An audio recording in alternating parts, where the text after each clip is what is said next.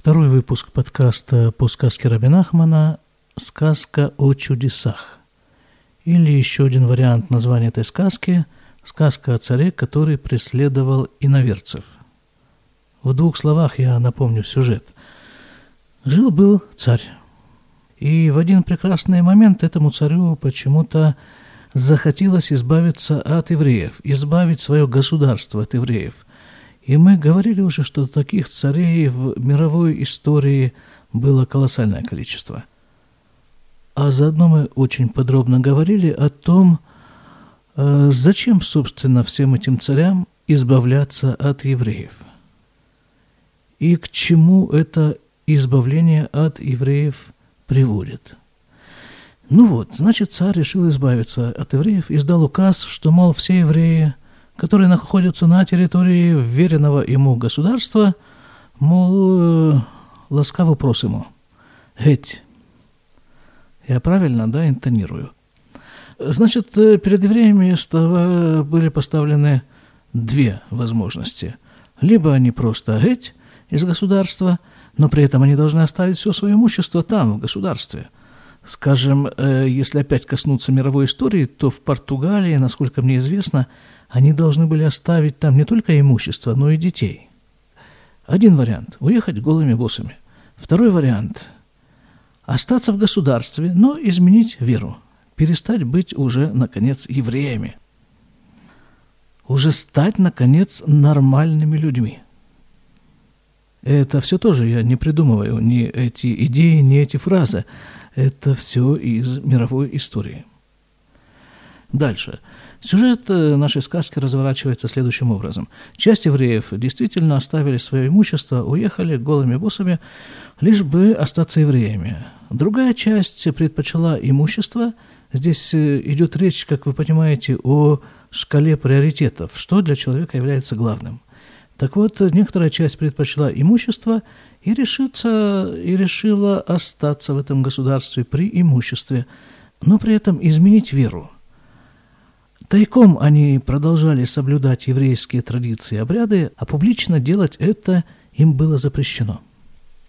И вот среди этих вот самых оставшихся их э, сказка, не только сказка, они в еврейской традиции получили такое название – анусим – принужденное – Среди них оказался один министр. Министр, вполне себе министр. Он оказал некоторую услугу царю, спас самого царя и его потомство от неминуемой гибели, и в награду за эту услугу он получил, он, собственно говоря, вытребовал для себя право быть евреем открыто – не таясь, одевать тфилин и талит. Что это такое, мы тоже говорили в прошлый раз. Талит – это такая прямоугольная накидка, сделанная из овечьей шерсти с кисточками по углам. А тфилин – это две черные коробочки определенной формы с привязанными к ним э, ремешками.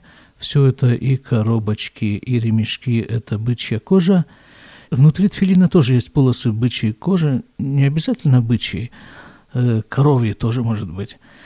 Полосы кожи, на которых написан определенный текст истории. Он написан в соответствии с целым сводом правил, как именно его нужно писать, какими чернилами и прочее, прочее, прочее. И вот эти две вещи, талит и тфилин, являются очень важными атрибутами еврейства – в них молятся утреннюю молитву, их одевают еще в самых-самых торжественных случаях. Продолжим сказку. Ахархах Метамелех, Винасабну Мелех, а после всего этого умер царь, и его сын сделался царем. Веу Итхил Леангиг Мединато Беракут, а он начал управлять государством мягко, в отличие от своего папы – который был жесткий правитель. Мехамад Шираа Ширацу Ляхрит Эт Авив Каналь. Отчего он управляет мягко? Написано, потому что он видел, что из-за того, что папа его правил жестко, его чуть было не того, не убили. Его и заодно все его семя. Поэтому этот наш вот новый царь стал править мягко. Вообще в этой истории представлена династия четырех царей. При этом вот самый, этот самый министр наш, Анус, принужденный министр, остается при всех четырех царях. Э, тоже есть в этом некая идея. Цари приходят и уходят, а вечные вещи остаются. Выковаш Мадинот работ, и он, этот новый царь, второй у нас по счету, он захватил много государств. Так ведь мы видели на примере прошлого царя, что тот правил жестко и тоже захватил много государств. И в этом тоже есть определенная идея, что не обязательно совершенно вести себя жестко. Жестко, мягко, все равно результат один. Ваяхахам Гадоль, и он был, кроме того, еще большим мудрецом. И вот, видимо, это связано с тем, что он был мудрецом, судя по тому, что вот следующий эпизод идет после этой фразы. Он был большим мудрецом и Вытивали кабец, великрот, эт кола хузей кухавим, шеагиду мы эйзадавар юхал йот нихрат заро. И он приказал собрать всех звездочетов, астрологов, чтобы те сказали ему, из-за чего, откуда ему может угрожать опасность ему и его семени, его потомству. Видимо, эта история с заговором против папы сильно на него повлияла. Гдыши и Шмормизе, чтобы он остерегался этого, Вамрулю Шезар-О Лёйкарет, и сказали ему, что его семя не будет истреблено, Ракши и Шмор Мешур Васе, только чтобы он остерегался быка и овцы. Выкатву зод бесефера зихронот и записали это в памятной книге. Вытевали вана в Шиингагу гам кен камото бадерех рака умет. И он приказал своим сыновьям, чтобы те правили так же, как он, мягко, и умер. Значит, что, давайте немножко вспомним. Э, вот этот первый царь, который нам встретился, царь этот приказал избавиться от евреев. Либо выгнать их, либо заставить изменить веру. Второй царь, его сын, э, значит, здесь он появляется в сюжете этой сказки для того, чтобы, чтобы показать, что, во-первых, можно править мягко, а во-вторых, чтобы созвать общее собрание звездочетов этой страны и выяснить у них, э, что было, что будет, и чем сердце успокоится.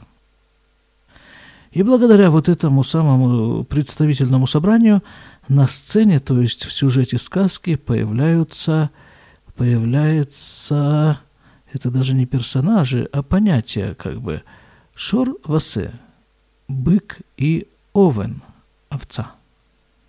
Вынас Абномелех, и стал его сын царем. Это уже третий царь. Витхилингог Баядрама выхоза к мозкено – и он начал управлять государством очень жестко, так же, как его дед. Выковаш мадинут работ, венафаль аль-хохма.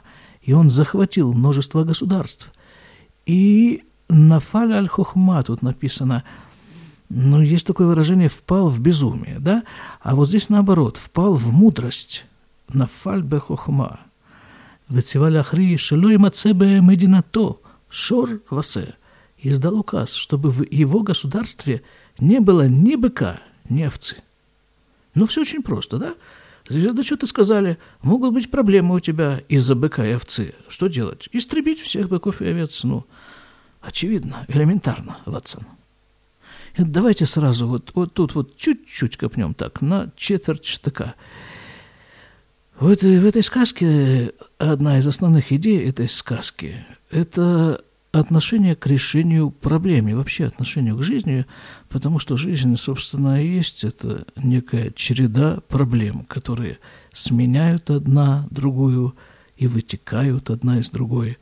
Так вот, вот один вариант подхода к решению проблем. Собрать звездочетов, чтобы те посмотрели на звезды – и выдали, вынесли тебе свой вердикт, от чего у тебя могут быть проблемы и чего тебе нужно опасаться. быка и овцы. А другой подход к решению проблемы – это вспомнить о том, а кто, собственно, звезды расставляет на небе. Бог. Так, может быть, стоит к Нему обратиться? В конце концов, Он является причиной всех причин, началом всех начал, и все проблемы, и настоящие, и будущее, может быть, стоит обсудить с Ним, просто с Ним поговорить, помолиться.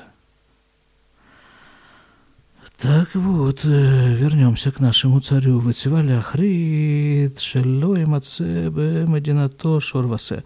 И приказал, чтобы не было в его стране ни быка, ни овцы. Где Шелой Ге, ни Храдзар, о, не просто так, а чтобы не было уничтожено его потомство. Алькен элло мора мишум давар – и после этого всего ему уже совершенно нечего было опасаться. Проблема решена с точки зрения здравого смысла.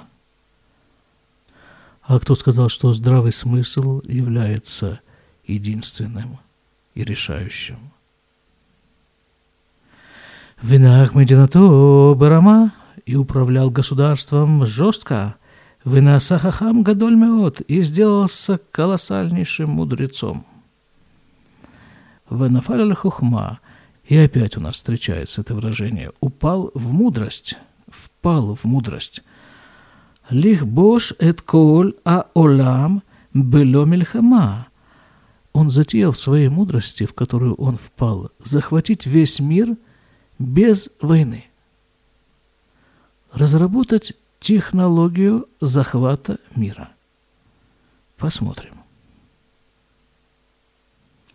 Тут у нас начинаются такие алхимические, астрологические э, тонкости и технологии, в которых я просто не сведущ. И я прочитаю этот отрывок э, без каких-то комментариев, потому что, ну, ну, не знаю я, о чем идет речь. Дальше.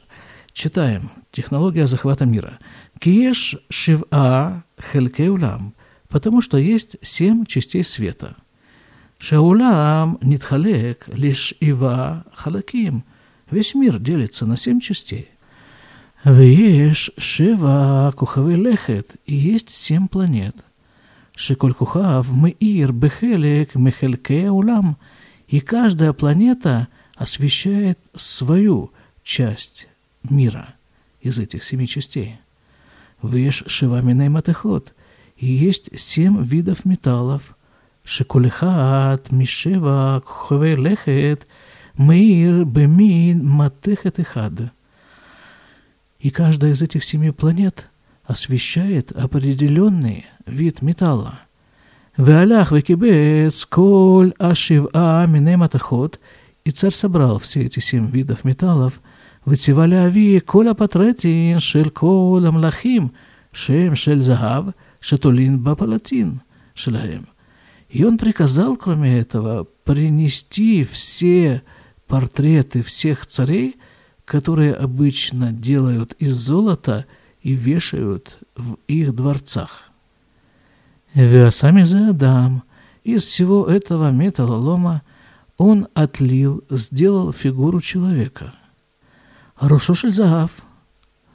Его голова была из золота, вегуфо шелькесов, а его тело из серебра, вехеншара и варим, миминейма тыхота ахарим, а другие органы его тела были сделаны из других видов металла.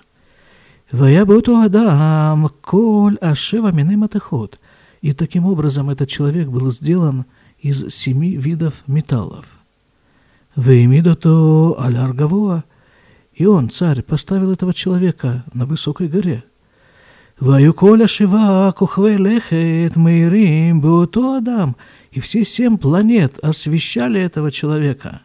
Укша адам царих лезе эца, о эйзе масау матан, и имлялся то имляв, и если какой-либо человек вставал перед проблемой, перед вопросом, скажем, нужно ему совершать торговую сделку или не нужно, а я омед негет отоа эвар шелямин маттехет, а шаях лехелека олам шеу мишам. Тогда этот вот человек, у которого был вопрос, он приезжал в это место, вот в это государство, поднимался на высокую гору, подходил к этому человеку и становился напротив того участка тела этого человека металлического, который был сделан из металла, соответствующего той части света, где и проживал вопрошающий. Понятно?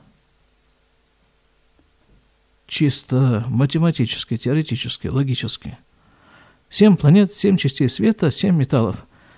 Между каждой из этих семи структур есть соответствие. Соответствующая планета относится к определенной части света и освещает определенный вид металла. Приходит человек из Африки, становится напротив той части тела вот этого металлического идола, которая сделана из металла, соответствующего Африке. И дальше что происходит? Вяхушев бедаато им лясот им лав. И он мысленно задает этот вопрос, делать или не делать. Укшая царих лясот, и если ему нужно это делать, действительно нужно. А я маир у мазриях ото айвар, то тогда вот этот орган, напротив которого он стоит, орган светился. Вим лавая нехшах айвар. И если нет, не нужно ему делать, то тогда орган оставался темным. В скобках. Кольза аса аммелеханааль. И все это сделал вот тот самый царь.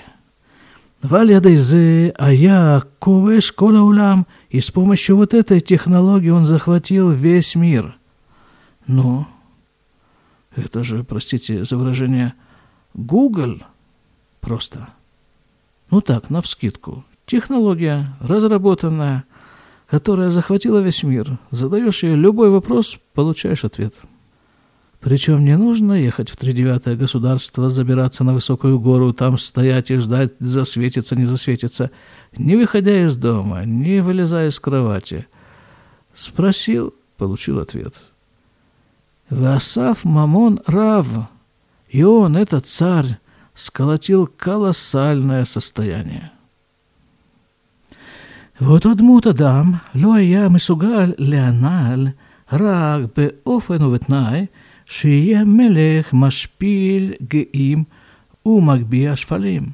И вот этот вот истукан металлический, вся эта технология, она работала только при определенном условии. Условие было такое. Нужно было принизить возвышенных и возвысить приниженных. Сейчас увидим, что имеется в виду. Но Понимаете, здесь ведь вот что здесь такая еще идея кроется, скорее всего. Он, этот царь, попытался перевернуть все с ног на голову.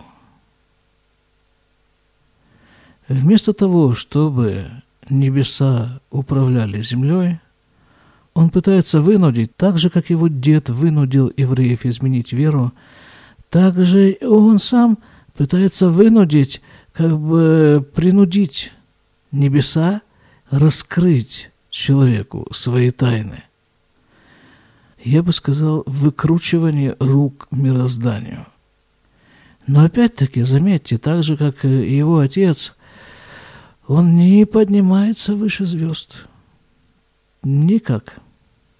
Тот созвал астрологов, чтобы те все ему сказали по звездам, а этот вот тоже планеты, Планеты светят туда, светят сюда, и это решает все. А мы-то ведь с вами уже знаем, что это не так. Что этот кусочек мира, который люди иногда так упорно пытаются ограничить звездами и планетами, и алхимией, и множеством-множеством всяких э, техник и технологий – все это является только крохотной, мизерной совершенно частью этого колоссального мира, которым правит Бог, а не звезды, ни планеты, ни металлы, ни и ничего другое. И никто другой. А человек э, копошится в этой крохотной кучке, которую он вокруг себя нарыл, накопал, и почему-то не пытается поднять глаза к небу, к тому небу, которое находится далеко-далеко за звездами. Это как, знаете, вот, допустим, человек, какой-нибудь человек, один из нас, нет, не из нас, вот один из них, скажем так, них, которые, которые не мы. Вот один из них назначил, э, у него какая-то проблема серьезная, и он нашел, он наконец нашел человека, очень большого человека, занимающего какую-то колоссальную должность, нашел такого человека, который поможет ему эту проблему решить. И он дозвонился до него, добрался до него и назначил с ним встречу. И приехал. И пускай даже стоянка нашлась для машины. И вот он идет, как раз все, успевает по времени, успевает, как раз осталось там 15 минут. Он как раз успеет пройти там всю эту самую этих вахтеров там все, все пропуска оформить, все, да, идет, идет, идет, поднимается, и где-то там уже, вот где-то там, при входе уже на тот этаж, на тот самый нужный этаж, к тому самому нужному ему человеку он встречает уборщицу, тетю Катю. И начинает с ней разговор. Мол, ой, вас как зовут-то, тетя Катя? Ой, какое редкое имя. Вы что, тоже здесь работаете? В таком учреждении и на таком этаже. И иногда, может быть, вы даже подметаете возле вот той самой заветной двери, где сидит сам вот этот вот. Наверняка вы сможете мне помочь. И начинает выкладывать свои проблемы тете Кате. А тетя Катя что? Ему ей только того и надо, да, опершись на швабру, она все это выслушивает, участливо поддакивает. А драгоценное время идет, идет и уходит, и наступает назначенное время встречи – а он занят э, тетей Катей, то есть звездами, то есть гадалками, то есть э, чем только он не занят, пассианцами какими-нибудь. С Богом надо говорить, ребята, с Богом. Потому что не с кем больше говорить-то. Все остальное просто некий очень своеобразный обман зрения – а также слуха и прочих органов восприятия. Так вот, что мы здесь прочитали, что тот вот самый человек, вся эта технология работала только в том случае, если царь будет э, принижать возвышенных и возвышать приниженных. Но это же известная нам всем идея, да? Даже песенка такая есть. Кто был ничем, тот станет всем. Валях, вешалях, покудот. Эйно указин. И разослал царь указы, а уркуля адмиралим ушар сарим им лаем литманот ве урдирш. Уваукулам. Значит, он, царь, разослал указы всем и адмиралам, написано, ну, каким-то очень высоким, очень высоким чинам – и прочим министрам, что хорошо бы им пройти ну, так скажем, переаттестацию. И все явились. Вы шпиль, о там. И он их всех взял и понизил в должности. В полном соответствии с тем, что от него требует ситуация, нужно принизить возвышенных. Веляках мем а итманут шилаем. И он отобрал у них все привилегии. А филотам шаюлаем итманут – שעבדו אצל אבי אבי זקנו לקח מהם. И даже те привилегии, которые были им пожалованы его дедом. Вегбия Ашфалим. И одновременно с этим он возвысил приниженных. Ну, в смысле, каждая кухарка у нас сможет управлять государством. Знакомо. Веймиду там тахтем – и в результате вот этой вот рокировки бывшие генералы и министры оказались в подчинении у этих вот новых э, кухарок. Бетухама я Асаранус Аналь, а среди них находился вот тот самый министр, наш старый знакомый, принужденный быть неевреем. В скобках Айну Шивуая Бетуха Салим Шамелех Ая Осек Ляшпилям – То есть он, министр, находился среди тех, кого собирались понизить. Вышаалю то Амелех и спросил его царь, Мау Асрарут ва Итманут Шельха. Спросил его царь, ты, собственно, что за министр и какие у тебя привилегии? И Шивлё ответил ему, Асрарут Шелигу, Шие Рашаили Йот Иуди Бефардесия. Бишвилюта Това Шеасити Лискенха Канад.